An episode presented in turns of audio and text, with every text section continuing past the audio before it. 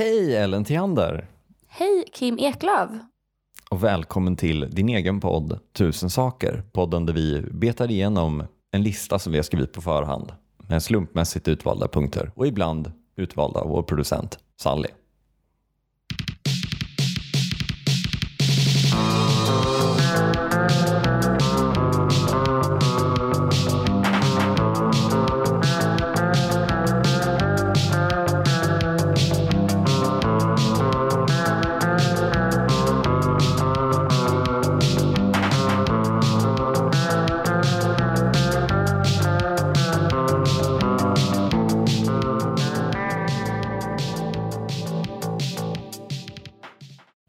Du varit ofrivilligt gravid någon gång?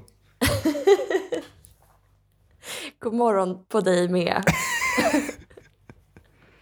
Nej, det har jag faktiskt inte.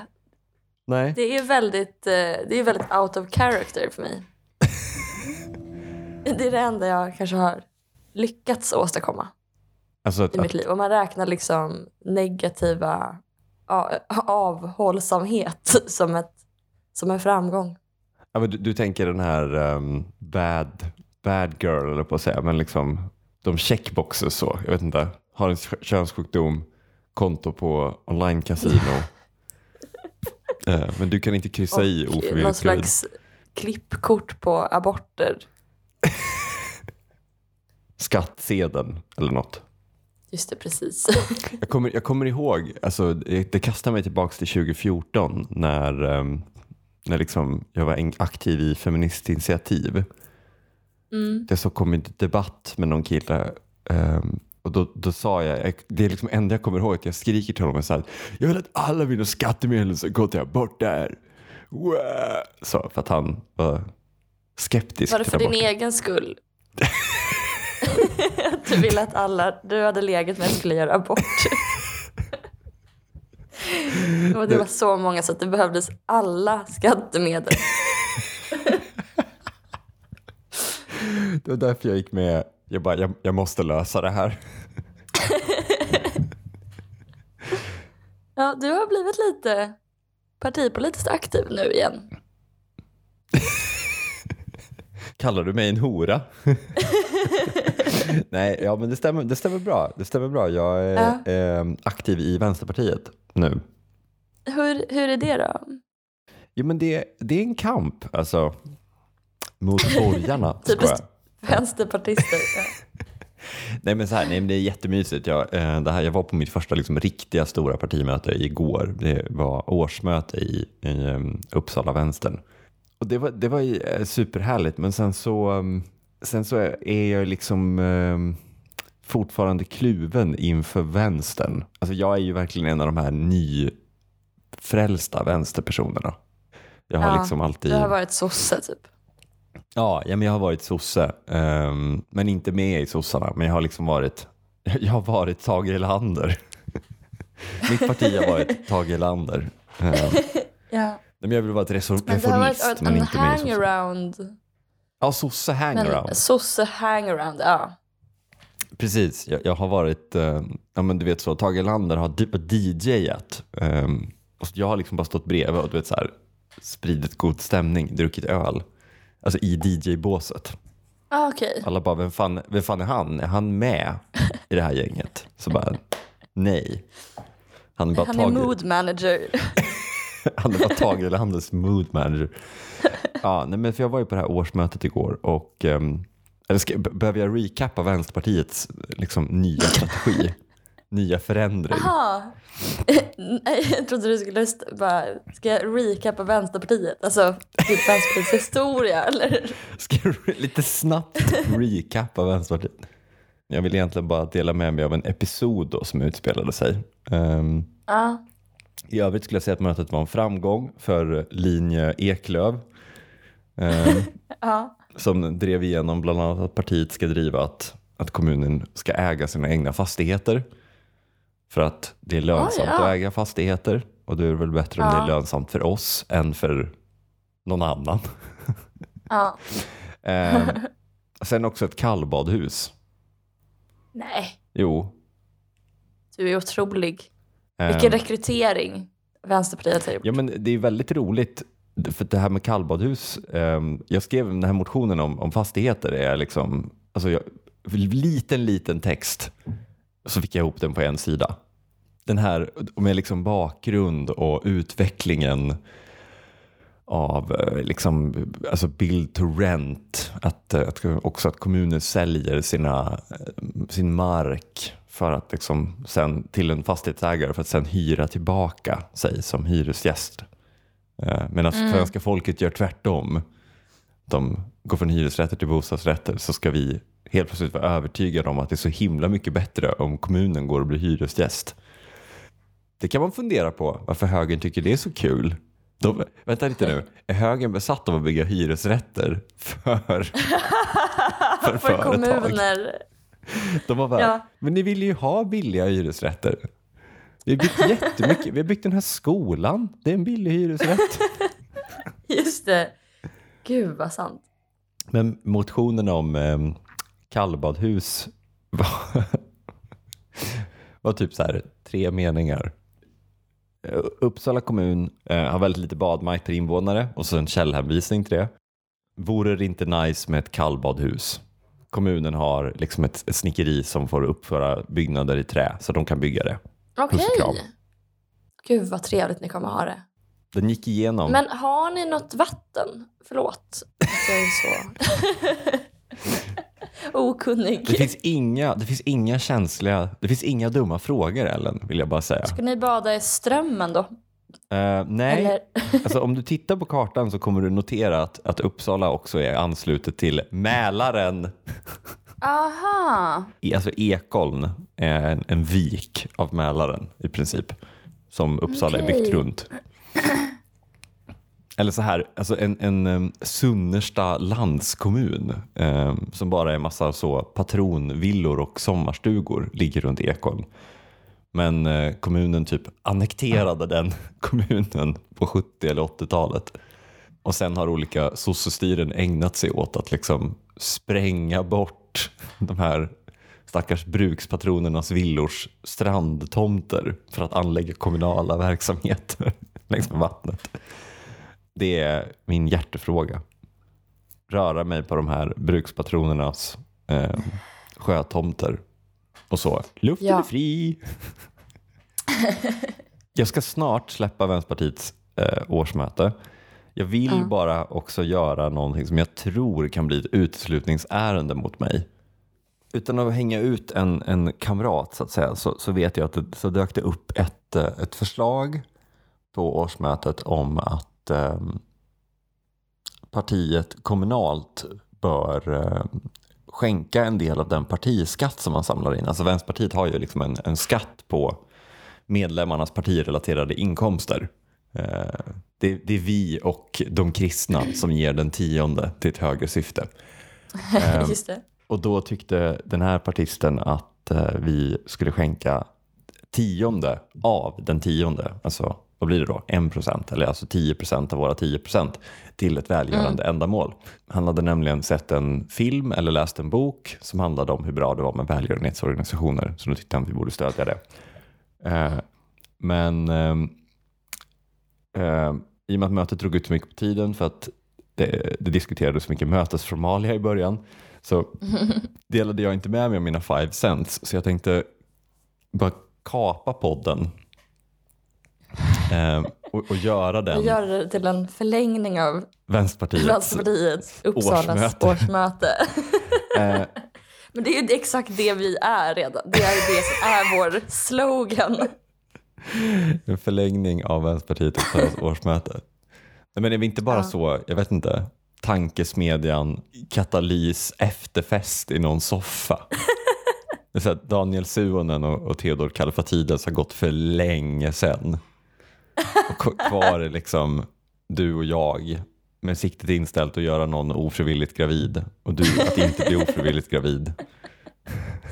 Dålig kombination när det är just du och jag som sitter bredvid varandra. Det är därför det aldrig tar slut det här samtalet. ja. det, det, är som det här med om man sätter en, en um, jordnötssmörsmacka på en katts rygg. I och med att katter alltid landar på fötterna och jordnötssmörsmackan alltid landar med mackan neråt. Har man då skapat en evighetsmaskin?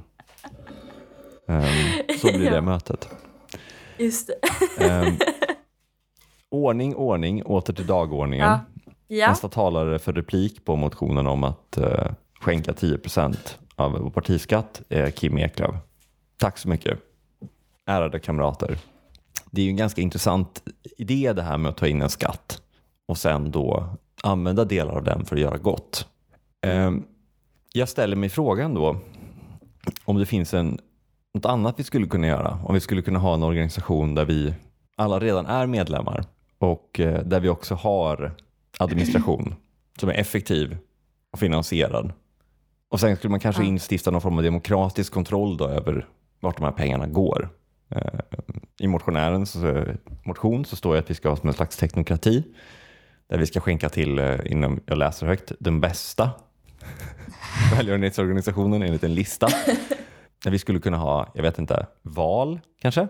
Där folk får tala om liksom vilka, vad de vill satsa på. Eh, en välgörenhetsorganisation skulle till exempel kunna syssla med utbildning, någon kanske med vård. Ja.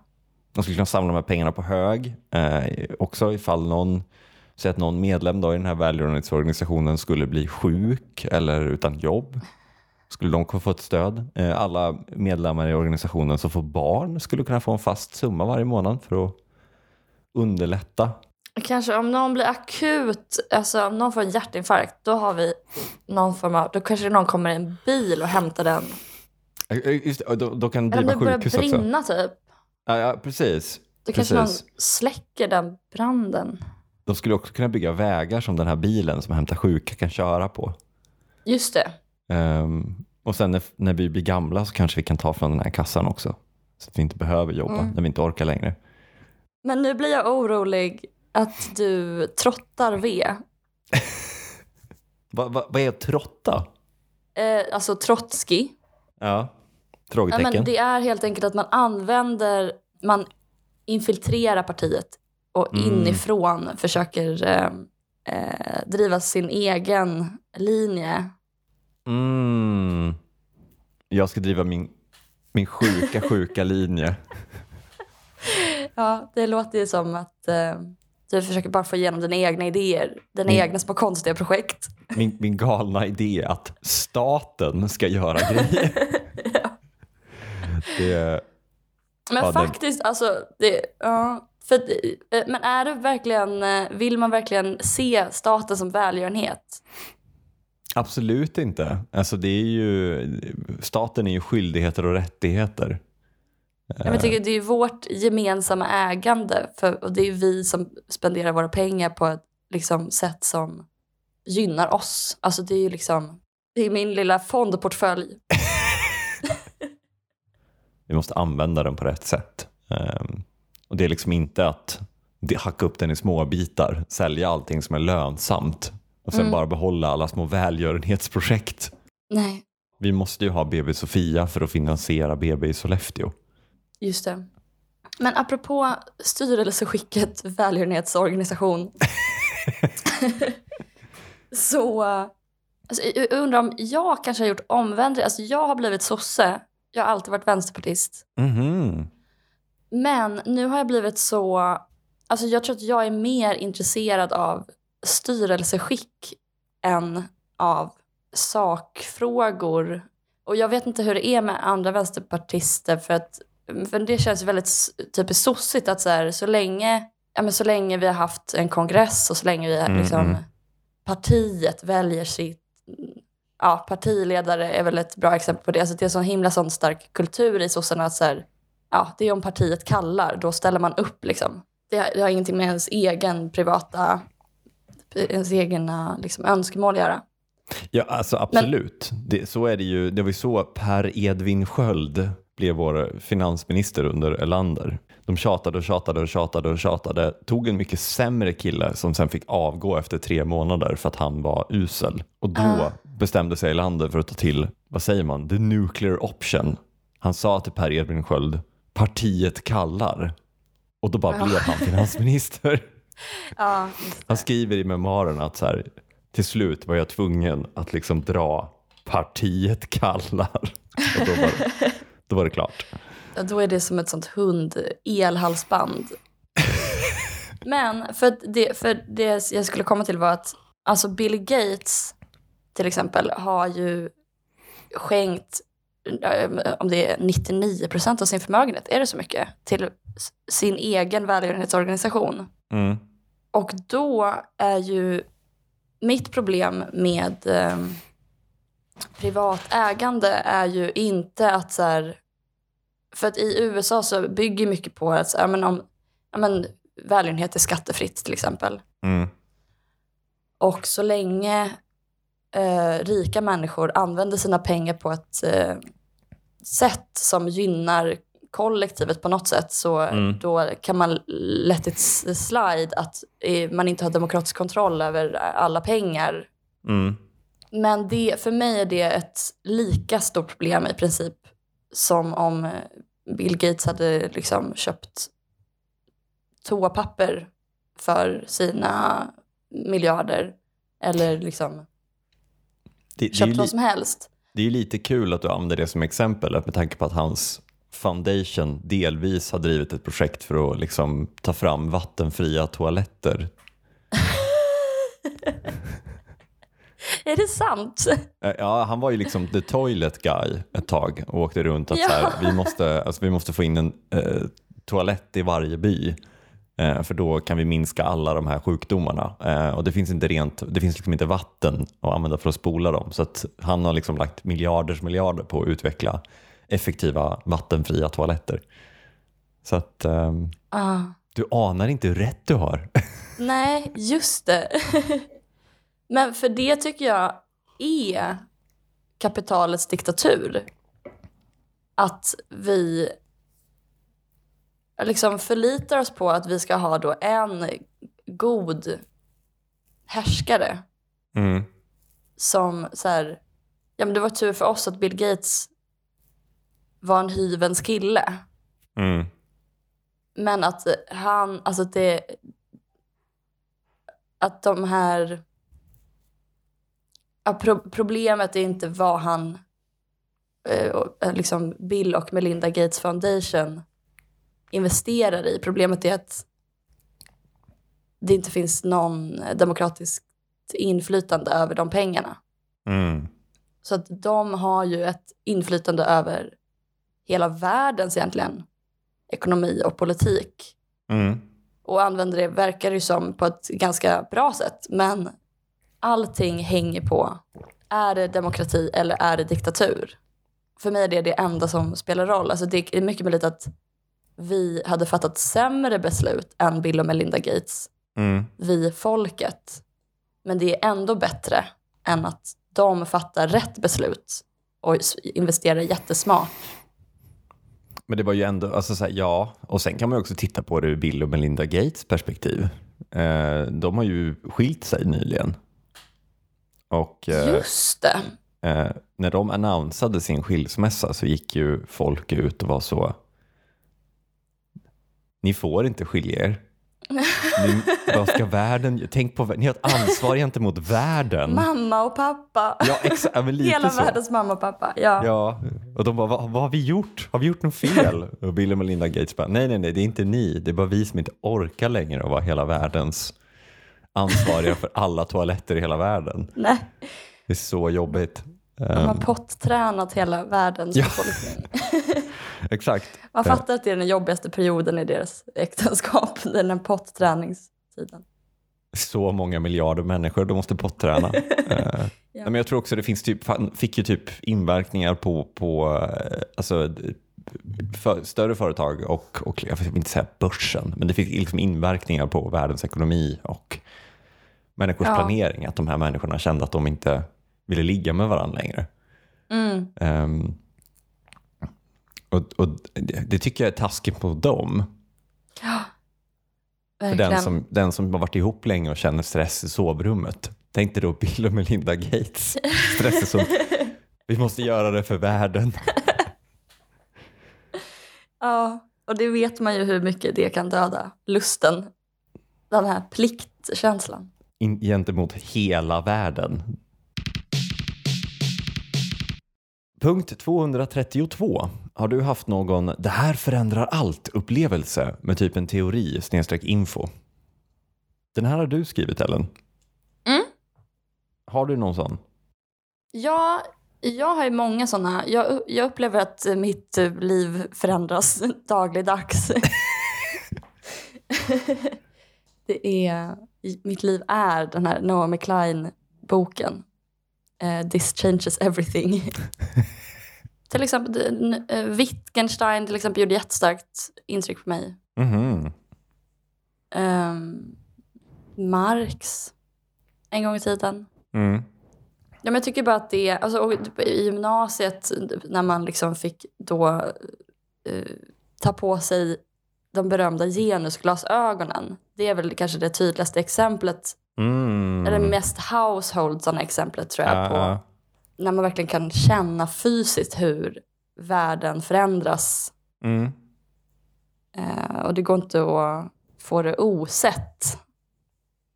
Ja, nu verkar ju många, många verkar ha få- fått det osett på senare år. Men Ja, ja, men gud, Eh. så, så det är det väl med, med alla större eh, politiska rörelser, att de, att de är lite som en, en eh, skidresa tillsammans med en annan familj. Att till slutet så bara, det här ska vi göra varje år. just Vi det. ska åka med Danielssons till Branäs varje år. Det här är så jävla kul. Sen kommer Ja. nästa år och det är lite körigt och det blir inget och så nästa år och sen har alla glömt det där. Vips är man i Thailand med Olssons. Just det. Alltså jag, jag kan prata länge om det här, men jag antar att du har någon teori du vill ta upp. Eh, absolut, men, men ehm, nu ska vi se, vi har åtta minuter till att disponera till den här punkten så att jag tänker att vi kan dela dem demokratiskt. Ja. Ehm, det är viktigt för mig, som du vet. Det spelar ingen roll vad det är för innehåll så länge det är demokratiskt valt. Nej men nu har jag, om jag bara ska tänka de senaste sådana här sakerna jag varit med om. Så var det mycket med, när jag läste om postkritik inom litteraturvetenskap. Mm. Det förändrade mycket. Alltså, Paul Ricoeur till exempel skriver om misstankens hermeneutik och hur det har påverkat litteraturkritiken. Och han härleder det till Marx, Nietzsche och Freud. Att Mm. det är teorier som eh, bygger mycket på en implicerad tudelning av yta och djup som har fått jättestor genomslagskraft i hela moderniteten egentligen. Mhm. Eh, Att man intresserar sig för, att man tar ytan som det som döljer det som är mer eh, sant, som är på djupet. Alltså det undermedvetna i Freud till exempel. Mm. Och det har gjort att litteraturvetenskapen, enligt honom, eller kritiken, har blivit allt för upptagen av att avslöja texters bakomliggande dolda sanning. Mm. Mm. Och det leder till en viss typ av läsart som är väldigt misstänksam och anklagande och ganska... Eller det, det leder till en rigiditet inom eh, Alla texter Kritiken. har baktankar. Ja, och alla texter är dömda på förhand av... Och man, det är liksom ett, som ett grepp man gör, att man ställer texten inför en tribunal av kritisk teori. Mm. Och det är som en manöver som eh, man kan göra på alla texter och sen får man ut samma svar hela tiden. Att så här, ja, den här boken handlar egentligen om kapitalismen. Mm. Men är, är, det, är det liksom en av basteorierna för typ queer-teori? När man gör queera läsningar av? Eller är det att man tar Ja. på sig andra glasögon? Nej men det är ju samma typ av manöver, att man avslöjar en med någon slags exegetisk nyckel så försöker man eh, låsa upp texten då på eh, den här y- y- dolda sidan av... Ja men absolut att queer-läsningar är en del av det. För när jag läste Genus så, så fanns det en, en, en kille som läste det samtidigt som mig som konstant återkom till att alla texter vi läste avslöjade mä- mänsklighetens latenta homosexuella längtan. Ja, exakt det här. Det är verkligen skolboksexemplet på misstänksam läsning. Jag skulle vilja att han läste Ivar Arpi eller Per Gudmundsson. Ja, alltså precis, precis. Det är, Ebba Witt-Brattström anklagade ju väl Knausgård och Geir Gulliksen för det. Eller att det, Min kamp är liksom, handlar ju om en homosocial... Eh, eller homo, det är liksom en homoerotisk eh, undertext i Mm. Min kamp. Ehm, ja, men det är kul, men det, för det, det som blir tråkigt är ju att alla texter handlar om samma saker hela tiden. Och man får samma svar. Alltså så här, och det är inte kul i längden. Mm. Att man omvandlar, det blir som en så här maskin som omvandlar alla texter till små exakt likadana kuber. Men det ersätter ju, det, det ersätter ju också, vad ska man säga, alltså resan eller upplevelsen en riktigt bra text. Ja. Ja, vad har du för sådana upplevelser? Jag tänker att vi bordlägger mina sådana upplevelser eh, så vi hinner med nästa punkt.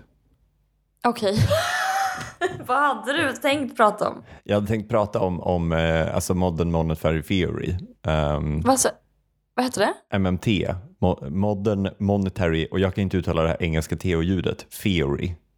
Som basically, alltså superduper kortfattat. Eh, och det är det problemet med det, att man kan inte säga det superduper kortfattat, men det är att det finns oändligt med pengar. Ehm, Ja. Och att staten kan göra vad den vill. Så länge den betalar, Ja. den kan alltid betala för sig. Ehm, Ah. långfattat så handlar det om att du, alltså, du flyttar eh, en stats pengar, kopplingen som en stat har i pengar flyttar du till dess produktionskapacitet. Ja. Eh, så det är ju en teori som förutsätter full sysselsättning. Och svara på frågan, alltså den ständiga frågan, full sysselsättning leder ju alltid till en inflationsrisk. Alltså, Ja. du, du, har ju, du ligger vid ett maxutnyttjande av um, din, eh, alltså din stats eh, produktionsresurser. Så att egentligen allting du tillför utöver det som kan öka, alltså, öka efterfrågan bidrar till inflation. Ehm, Och man ska inte vara rädd för inflation. Alltså, du ska inte vara rädd för inflation. Det, det ska liksom inte vara det farligaste du har. Det viktiga är ju att du inte har inflation som orsakar, alltså, som krossar prisstabiliteten. Mm. Däremot så ska du titta på, alltså inte bara, inte bara det penningpolitiska, utan du ska titta på det finanspolitiska för att reglera inflationen. Alltså om du får inflation så minskar staten sina utgifter, alltså som vi redan har. Men du har det kopplat också till eh, en jobbgaranti där staten ser till att alla har jobb, även om den minskar sina utgifter. Mm.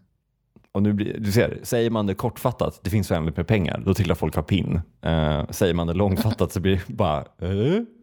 jättetråkigt. Ehm, men det gör att jag känner mig som en galen, alltså, som killar som har sett den här filmen Zeitgeist, att jag bara, pengar finns inte. Ehm, Nej. men den gör ju också att du kan, om du har en stat men som har liksom en valutasuveränitet, så kan den staten köpa vad den vill. I princip. Det som sätter ramarna för vad den kan och inte kan köpa är produktionskapaciteten, eh, produktionskapaciteten och eh, de, den politiska viljan. Så då ska du använda den politiska viljan för att liksom utnyttja resurserna eller din produktionskapacitet till max. Så du, du, du, du kan göra enorma investeringar men du måste göra dem med hänsyn till hur mycket liksom landet kan producera. Mm. Och då till exempel om du gör investeringar som ökar produktionskapaciteten, då är de gratis även om de är lånefinansierade. Det här makes sense tycker jag. Det är en väldigt bra eh, bok. Det är Stephanie Kelton som har skrivit eh, Underskottsmyten, heter den på svenska. Ah. Men eh, det, det sitter så hårt i svensken att den som är satt i skuld är aldrig fri. Så att jag, det här är inget jag lyfter publikt. För då framstår man som en galning som vill ta tillbaka oss till 90-talet när Göran Persson fick åka till USA och bli utskrattad av finansvalparna. Det är bara här på Katalys efterfest som det får luftas. Nej, men det blir ju en teori där man kan komma in och skrika stjärnstopp så fort någon pratar pengar. Eh, så man framstår som Ja. en galning. Punkt 889. Är det ett humble brag att kalla sig introvert? Ja, Kan vi gå till beslut? Nej, förlåt. ja. Alltså, jag eh, skulle säga att jag är introvert och eh, då menar jag det på ett skrytsamt sätt. Mm. Att jag eh, tycker att mitt eget sällskap är roligare än andras. Mm. Och ve- vem, jag har aldrig hört någon säga att den är extrovert. Jag tror inte att någon är det. Nej, men det är det folk felaktigt tror är skrytet. Ja, man, är, man bara, jag är tom inombords. Jag behöver stimulans hela tiden. Om Ja, inte käften går så. men jag, jag kan kliva ut och säga att jag är extrovert. Jag är tom inombords och om inte käften Mm. går så äter min egen ångest upp mig. Ja. Men det är ju mycket mer sympatiskt. Alltså, för jag tror att det är ett felaktigt skryt. Alltså man över, det, det handlar om en vanföreställning, att man övervärderar sin egen eh, förmåga på något sätt. Medan det som, jag tror att det ger mycket mer att kolla ut i världen och fråga, ja, hallå, vad, vad håller du på med? Kan du berätta något för mig? mm. Kan du dra ett skämt? Eller berätta mer. Kan jag hjälpa till typ med något? Men, men folk, eh, folk tolkar det väl som att man eh, inte har, eh, alltså som att man inte lyssnar. Att man bara vill prata liksom. För det är väl det folk menar med introvert, att man är så, jag vill inte prata. Och extrovert är, jag vill prata. Men man skulle kunna vända på det och säga att introvert är så, jag vill inte lyssna på Nej. någon annan än mig själv. Exakt. Ja, men för jag vet ingen som liksom kan så mycket som du och som är så intresserad av sin omvärld typ som du. Mm. Och det gör ju att man blir smart typ. Och liksom, ja, en roligare person. Mm. Ja, så jag tycker vi ska ta tillbaka extrovert som det riktiga skrytet. Ja, men jag vet att vi har pratat om det här i en, en tidigare podd där du, där du gör introvertheten till eh, ett skryt. Att, att du, liksom, givet 5-10 minuter eh, fritt från arbete så skulle du helst vilja kliva in hos Ellen och höra vad Ellen har att säga om saker, för Ellen har de bästa tankarna. Ja. Eh, Det är också samma podd där du säger att du inte har något, något tankeflöde. Du tänker ingenting, utan det bara uppstår idéer. Och att det, det närmaste du har till en tankevärld är en sån båttuta som bara går. Och jag vill lyssna på dem mer än jag vill lyssna på dig. Det var förlåt att jag pratade så mycket som vanligt. Nej, det gjorde du inte. Jag var tvungen, vi, vi hade eh, separatistiska träffar igår där vi män skulle rannsaka oss själva och kvinnorna skulle peppa sig själva.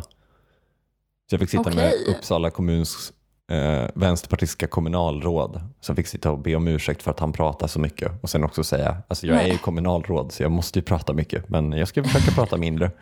Nej, usch vad hemskt. Äh, Det var, det var väl bra tycker jag, alltså det var intressant.